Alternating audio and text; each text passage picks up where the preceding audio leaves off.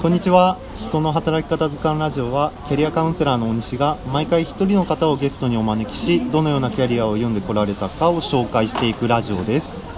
今回は秦総一郎さんをゲストにお呼びしております。どうぞよろしくお願いします。はい、よろしくお願いします。はい、ではまず最初に、まあ、恒例ではあるんですけれども、はい、まあ、自己紹介を兼ねて簡単にあの現在の活動について伺ってもよろしいでしょうか。はい、はい、大丈夫です、はい。えっと、私はですね、はい、あの今割と流行ってきてはいるとは思うんですけど、はい、あのパラレルキャリアをあの歩んでいるような、えー、形をとっておりまして、会社員をしながら、はい、一応会社も経営しているとい う, うーん、まあ、働き方をとっています。で、具体的には、はい、本業としてはあのクレジットカードの営業をやりながら、はいはい、副業としてキャリアの支援っていうのをメインでやっております。パラレルキャリアって最近話題ですけれども、そうですね、まずその最先端を進んでいらっしゃるような形ですね、はい、そうですね。あの結果的にそういう風になったっていう方が正しいんですけど、うん、はい、ちなみになんですけれども、はい、そのパラレルキャリアを始めようと思った、はい、まああのはい、会社を始めよう、起業しようと思ったきっかけって何だったんでしょうか。はいはい、そうですね、なんかもともとさんねんぐらい前に遡るんですけど、はい、まあ、自分自身で、まあ、会社員として営業をして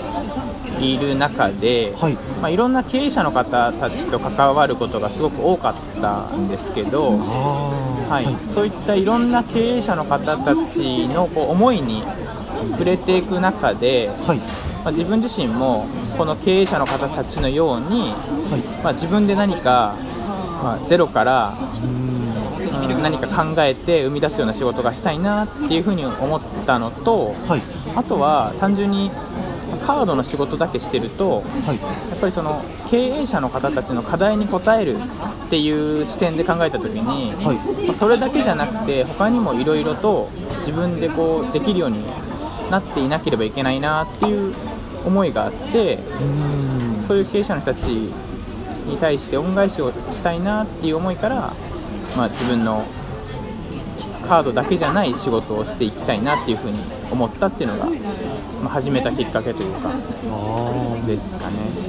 今お話を伺ってますと、はいはいはい、なんかカードの法人営業の枠を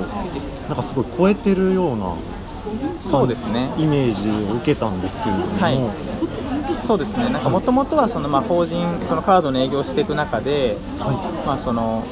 カードで解決できる悩みは当然カードで解決すればいいんですけど、それ以外の課題とか、はい、まあ、最近だと結構例えば経営者の方だったらなんか採用に困ってるとか人が取れないとかっていう悩みとかを結構おっしゃる方が多くて、はい、でもそういう時にやっぱりその課題に応えられない自分がいたっていうのがあって、はい、もっとその枠を超えて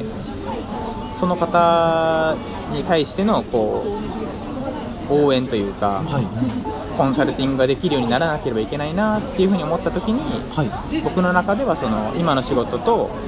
だけじゃなくて、まあ、起業して、はい、もっとそのお客様に対してこう寄り添える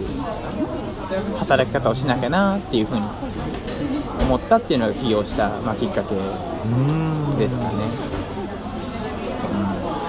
そのお客様と出会うきっかけは、はい、えーとまあ、カードの申し込みであっても、ね、まあ、悩み自体はそこではないことが多い、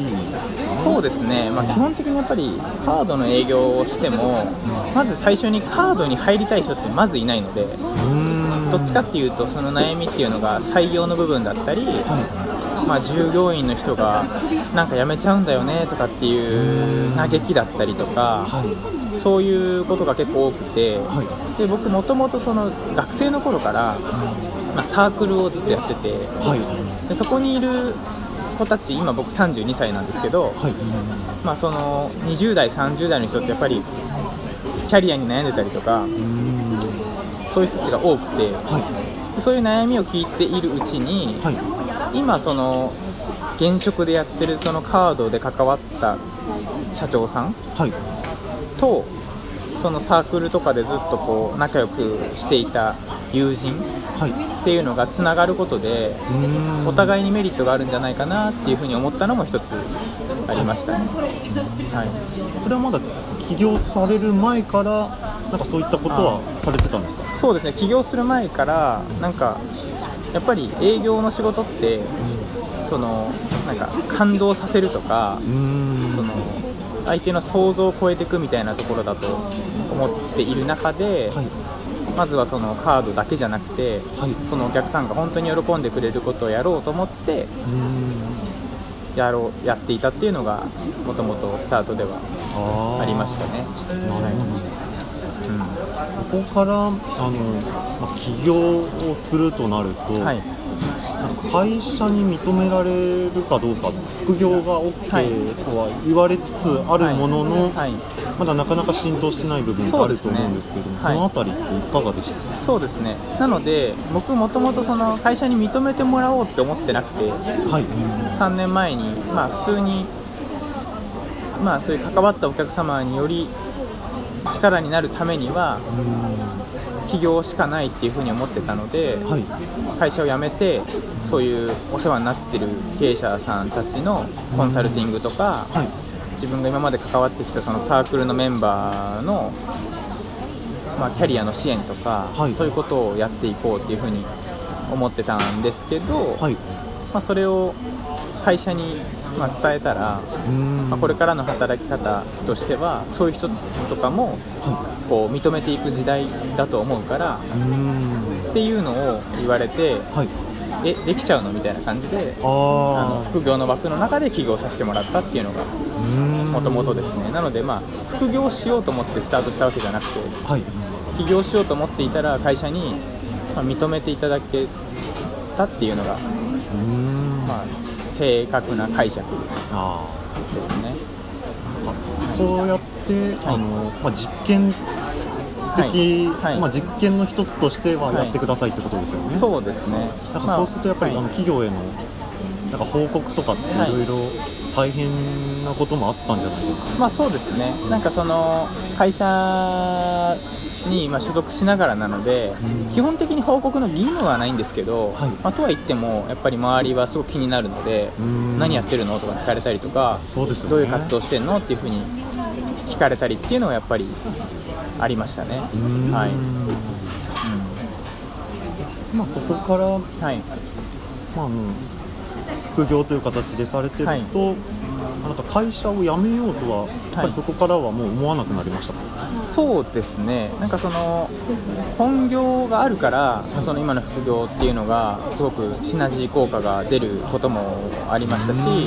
逆にその自分が副業としてやってることっていうのが今の本業にも生きること、生きる瞬間っていうのが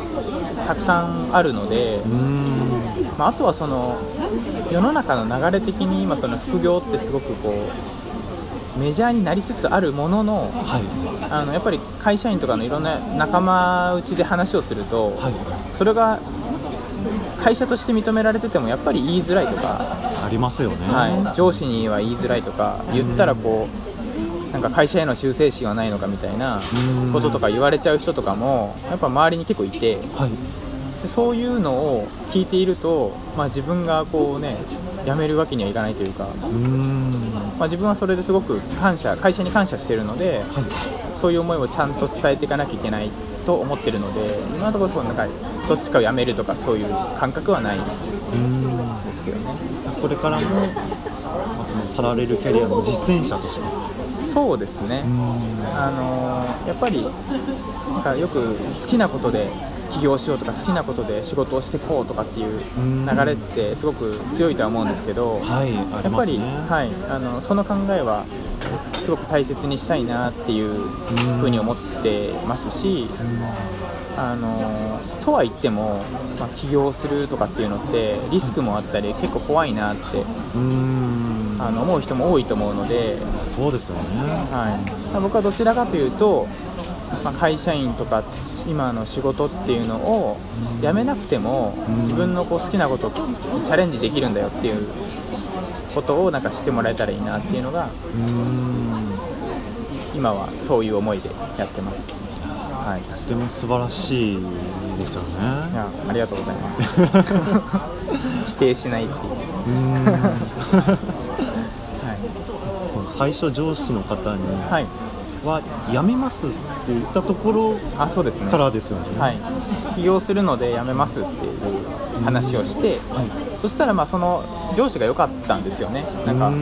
一応なんかもしかしたら半年後ぐらいにその会社の就業規則が変わるかもしれなくて、はい、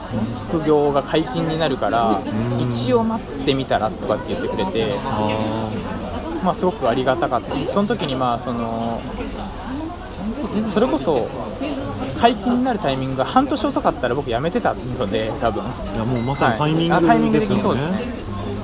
なので本当にありがたい、今考えたらそれすごくありがたかったなっていうのは思いますね、はい、上司の方もとても素晴らしい方ですね。素晴らしいですね、はい、あのそういう人なんていうんですかね、まあ、なかなかそういうのが受け入れるのがやっぱりできない大人の人たちいっぱいいると思うんですけど、いやそうなんですよね、感覚的には。ただそれをちゃんとそういう人が必要だっていうのを分かってくれているからきっと応援してくれたんだと思うので、うーん、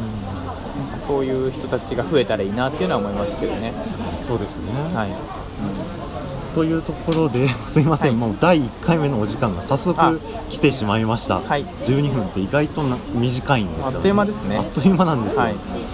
ではでは、えーと、続きはだいにかいで伺っていこうと思います。では今回のゲストは羽田宗一郎さんでした。どうもありがとうございました。はい、ありがとうございました。